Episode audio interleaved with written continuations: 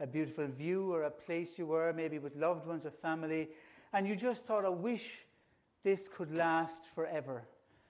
This is a bit like heaven to me. I wish I hadn't to go home or go back to work tomorrow. It was just beautiful, a really beautiful experience. Think of that now and hold it in your mind. Just recapping, we're on our series in Mark. The Gospel of Mark divides into three acts. Act 1 is Jesus in his public ministry, performing miracles, teaching the public. Act 2, his private ministry to his disciples before he goes to the cross, teaching his disciples. Act 3, his death and resurrection. And here in chapter 9, the verses we read this morning, the transfiguration, we're in his private ministry to the disciples. He's preparing them for what lies ahead. And in these verses in chapter 9, 6 days earlier, the disciples finally got who Jesus was. In chapter 8, verse 29, Peter had confessed, "You are the Christ." It's the right conclusion. It's the answer that the Gospels gave. Messiah or Christ is Christos. It means anointed in Hebrew. It's not a name. Jesus is his name.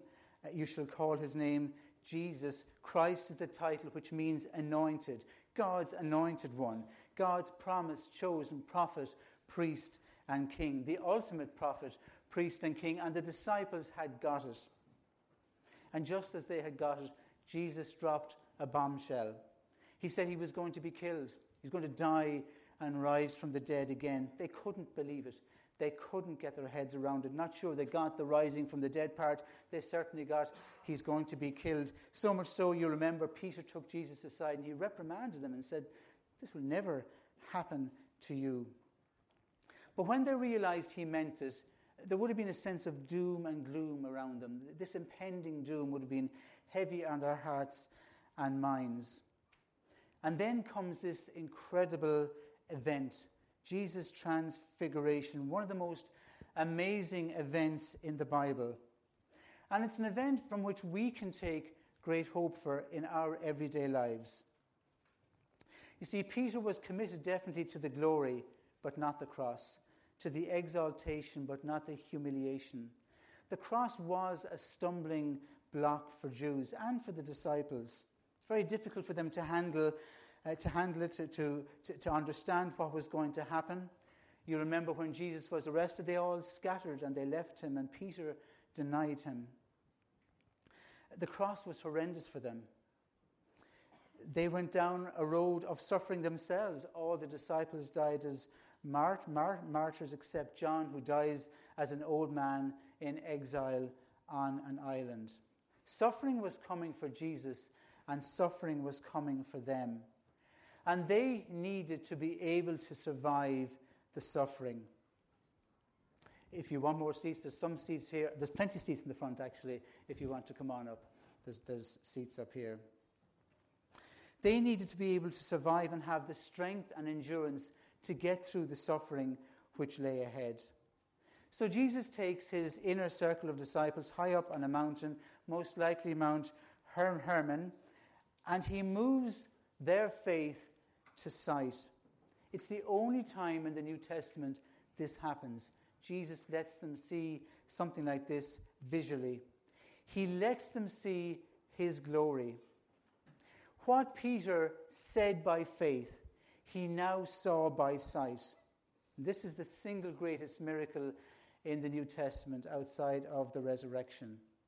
It's an account that's also recorded for us in Matthew chapter 17 and in Luke chapter 9. In these verses, God gives us focus for everyday life and direction of what we are to do when we face difficulties and trouble and trials, and the way ahead is difficult for us. 4 things we can learn from these verses.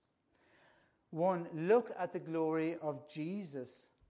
Secondly, find joy in the work of Jesus. Thirdly, rest in the sufficiency of Jesus. And lastly, listen to the words of Jesus. So let's look first at looking at the glory of Jesus. Why was this miracle done? Why the transfiguration? It was to anchor the disciples' confidence of the glory to follow the suffering. It was to anchor the disciples in confidence of the glory to follow the suffering. Jesus knew they were going to struggle with what lay ahead, but he wanted them to see what was going to come afterwards. The transfiguration is the visible revelation of the glory, of the nature of Christ. The Gospels were written so that we may know that Jesus is the Son of God. And here is the greatest evidence in the New Testament. That's who he is outside of the resurrection. Assurance by sight that he is God. These men knew that God had appeared in the Old Testament to people in the past, always associated with light. Partial glimpses of his glory, shown to people always to strengthen and encourage them. Never did God show himself as magnificently as in these verses we've just read this morning. Even in the Old Testament, no one saw what they saw. Jesus knew that now the disciples needed that sight, having come to believe in who he was because of what he had done, because of what he had said. But now, having given them this bad news of his impending death, he knew they needed sight. And what they see is incredible. It has a lasting impact on their lives. The Greek word for transfiguration, trans meaning cross, transatlantic, we cross the Atlantic, figuration meaning a change of form. The Greek word is metamorpho, from where we get the word metamorphosis, and the word meta means change, and morph means body, exterior, or form. In Romans, it's the same word in Romans chapter 12, verse 2, where we read these words: "Do not conform any longer to the pattern of this world, but be transformed, be metamorphized, be transformed by the renewing of your mind." It's the same word. It's a radical change or transformation. Jesus had always had this glory, of course, but when he came to earth, it was veiled. Veiled as a baby in a manger, veiled as a carpenter growing up.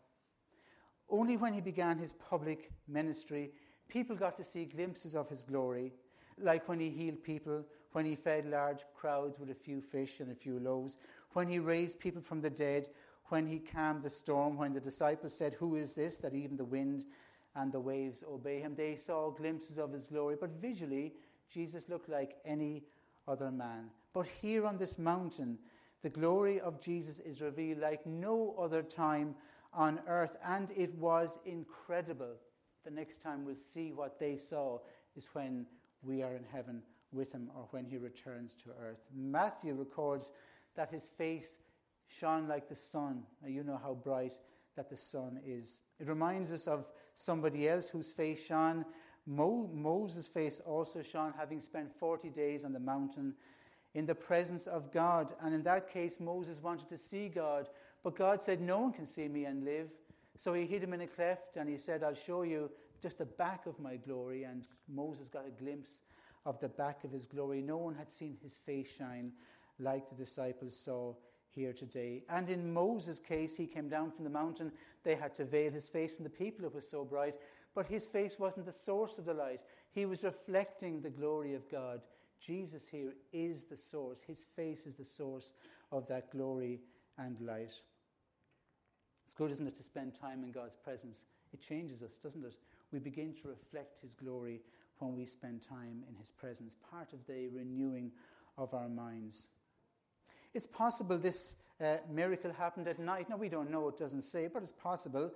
The disciples were sleepy, they had fallen asleep. That might be part of what happened. And also we have the story when Jesus was born. You will remember a similar event happened. The shepherds were out in their fields, and they saw the night sky filled with amazing light when the angel of the Lord appeared to them, and the glory of the Lord shone around them. That angel was reflecting the glory of God in his very form, and he created all of that light. Can you imagine what that was like then? It begins to give us a taste of what Peter, John and Andrew saw here. In any case, they were woken by this intense light, and they knew it wasn't coming from the sun or the moon or the stars. It was coming from Jesus himself. How does this radiance of Jesus, this metamorphosed Jesus, help us in our lives? Well, Jesus, as we said, had told his disciples he was going to die. John, seeing Jesus in his glory and brilliance here, would in a few months see his face beaten and scarred beyond recognition.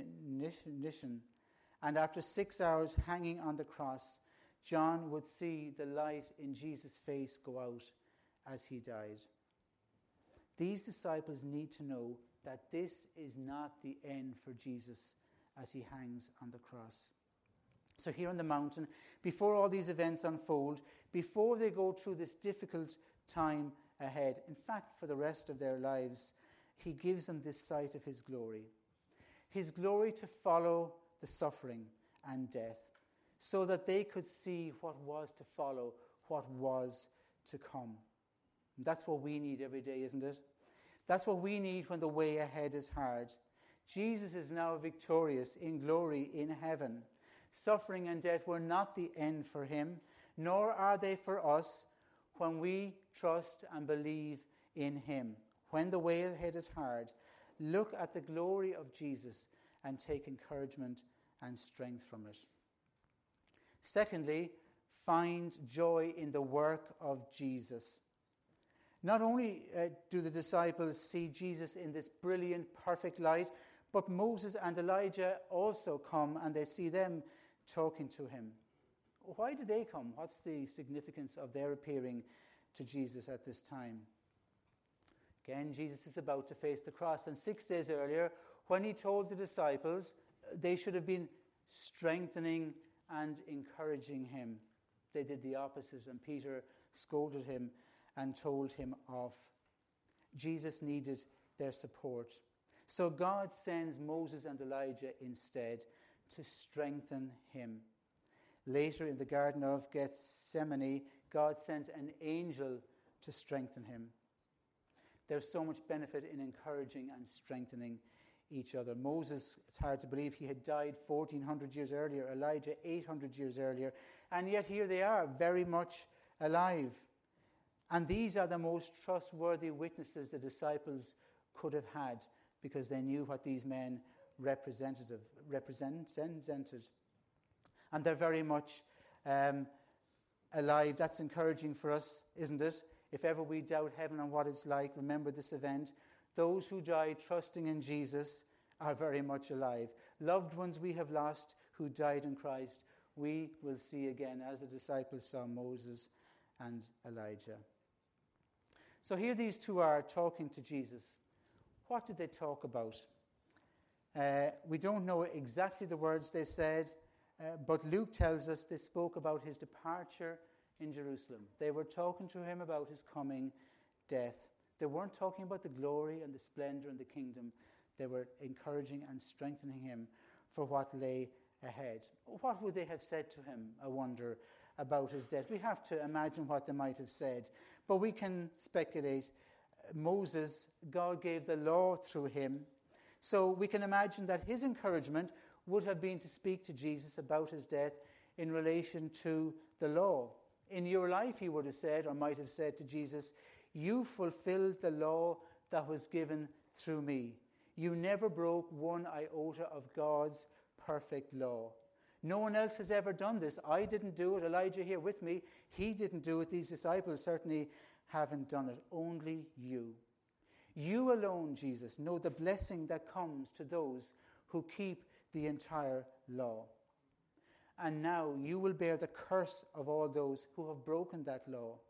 You will stand in their place, and the curse that belonged to them will become yours, and the blessing that belonged to you will become theirs, will become ours." The great reversal. And Elijah, he was the greatest of the prophets. The disciples knew that. So likely he spoke to Jesus of his death in relation to prophecy. Jesus, he might have said, "You are fulfilling all the words spoken by the prophets. They spoke of what you will suffer and of how you will triumph, of how you will go through the darkest valley, but on the other side enter a joy that words cannot express. You will be exalted to the highest place, and you will redeem an innumerable number of people from every tribe and tongue and nation. And one day the earth will be filled with the glory of God as the waters covered the sea. This is a perfect work, a work that gives us hope and a future and purpose and joy and peace in this life when we trust in Jesus. So when the way ahead is hard, find joy in the work of Jesus. And thirdly, rest in the sufficiency of Jesus. Peter speaks. It seems Peter always seems to speak up, doesn't know how to stay quiet. He's in the habit of saying what comes to his mind. But this is, remember, the experience was so incredible and so intense, so beautiful. And Peter just didn't want it to end. So he says, let's stay here and we'll build three shelters, one for you, one for Elijah, one for Moses. You see, being in the presence of Jesus is beyond what words can describe, beyond what we can imagine, being in the presence of the glorified Lord. Now, whatever beautiful and incredible experience you brought to mind at the start of this message, what these men experienced makes that pale into insignificance. This was so incredible, the beauty of being in the presence of Jesus. We try to imagine what heaven is like. This is a picture. His presence alone will be so consuming, perfect, beautiful, peaceful, no more tears, no more crying, no more pain. Peter just didn't want it to end. Basically, he was saying, let's stay here forever. Let's just stay here. This is perfect. I don't want to leave it. We wouldn't either. It was so wonderful. And as we work our way through this life, and as we trust in Jesus, remember that's what's ahead. Heaven is going to be beyond our wildest, the wildest things we could possibly imagine. But Peter saw another opportunity here. It's hard to imagine he would say this again, but he was thinking, well, we could bypass the suffering, couldn't we? Stay here, bypass the cross and the pain, stay, it's fine here, and we could just go straight to glory from here. Why go back to face all of that? It's like Peter interrupts the encouragement that Moses and Elijah are bringing to Jesus as he faces the cross. It's hard to believe because 6 days earlier he had rebuked him. Same thing, Jesus, there's no need to go for the cross. You don't need to do that. He's offering a bypass here again. But the path to glory includes the path of suffering and trials. Jesus was going to face that. And so were the disciples, and so it is for us. We live in a sin-tainted world. We can't bypass the trials and the problems and the issues we will go through. But here's the point. Jesus is sufficient for us. He is sufficient for all we will go through in life. Our anchor is in him. And in verse 8 we read, they looked around and they no longer, it's a beautiful verse, they no longer saw anyone with him except Jesus. He was all that remained. The preview of the kingdom is gone. The glorious light is gone. Moses and Elijah have gone. Only Jesus remains as they had seen him before, but now on his way to the cross. There's a message so clear for us in that. Jesus is all we need. He needs to be our anchor. We are on the way to be with him. If we're trusting in him, we will be with him in glory. But in the meantime, we will face challenges and difficulties and trials. We will face sadness, and we will, of course, experience times of joy and happiness as well. Many of the supports, or the supports we have come to depend on in life, won't always be there. People and structures, finances, experiences. It's like God said to Peter and to the disciples here, Moses and Elijah, they've been a real blessing to you, and they would have been a blessing to them in their lives as they would have read the scriptures they had available to them. But Jesus says, all you need is me. All you need is me. When we trust in him, be assured he will never be taken from you. Other supports will, he never will. That's why we read in Hebrews 13 verse 8, Jesus Christ is the same yesterday, today, and forever. He is our constant. He is sufficient for us all of the time. And lastly, listen to the words of Jesus. In verse 7, they were engulfed by a cloud, and God appears on the scene, or at least God speaks. This is my Son, whom I love. Listen to him. Listen to Jesus. Read his word. Spend time in his presence. One of the few times God speaks directly, and hear what he's saying. Listen to him. And that's for us today as well. He's saying to the disciples, listen to what he has to say about his death. Understand it. Hear him. No cross, no glory. The cross is essential for mankind to experience the glory of God forever. And as they begin the journey back down the mountain, they talk to him and they're listening to what he says. There's some maybe more unusual things as they come down the mountain. Jesus tells them not to tell anyone what they have seen until he has risen from the dead. Why would he say that? Because he didn't want people to get mistaken, to misunderstand, to miss what the cross was about. They didn't want them to get taken up with the glory and think we can go straight to glory. This kingdom will come here on earth for us now. He didn't want them. He wanted them to be able to join the dots after he had risen from the dead. So he said, this is for you. Don't tell anyone until I've risen from the dead. Then it will make sense to you. And then he talks this interesting discussion about Elijah as they're coming down the mountain. I take it because they've just seen Elijah, and so it brings to mind things that had been said before about Elijah. Because Elijah was to come first here to restore all things. What does this mean? Back in Matthew 11, Jesus said, for all the prophets and the law prophesied until John, and if you are willing to accept it, he is the Elijah who was to come. Who is the Elijah who was to come? Well, here Jesus was referring to Malachi chapter 4, verse 6, where we read, see, I will send the prophet Elijah to you before that great and dreadful day of the Lord comes. He will turn the hearts of the parents to their children and the hearts of children to their parents. Or else I will come and strike the land with total destruction. This was John's message of repentance before Jesus came. And it seems now their understanding of the cross is deepening as they go down the mountain. They're beginning to join the dots up, linking Elijah to John the Baptist. And now the Son of Man, who they walked with, must suffer, as we read, much and be rejected. Maybe they're beginning to see now how all of that fits together, how Elijah spoke of John and John spoke of Jesus, and Jesus' need to go to the cross. Difficult days lay ahead for them, but they had seen his glory, and now they had a deep-set hope for the future, which would sustain them in the years ahead. As we come to the end of this message, let's listen to some of the beautiful things Jesus has said. Let's listen to him.